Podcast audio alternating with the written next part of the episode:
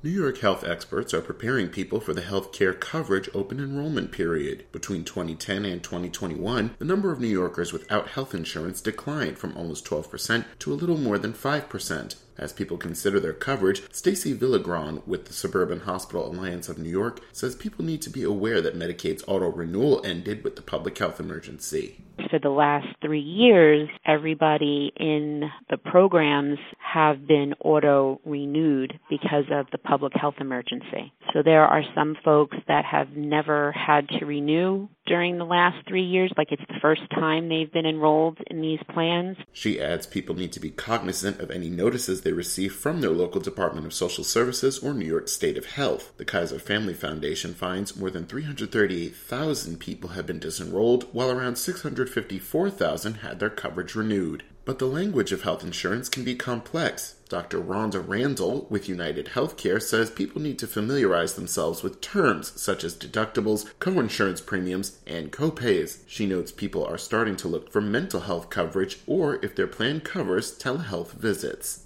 Many people are getting their virtual care services and their telehealth services from their local physician, which is great. And then in addition to that, many plans cover 24/7 virtual care, and you might have access to a variety of things like on-demand virtual care. The nonprofit Fair Health finds telehealth visits in northeastern states such as New York have been mostly used to diagnose or address mental health issues. An Oliver Wyman survey finds at least half of Gen Zers are being treated for at least one mental health issue, almost twice that of previous generations. This is Edwin J. Vieira for New York News Connection. Find our trust indicators at publicnewsservice.org.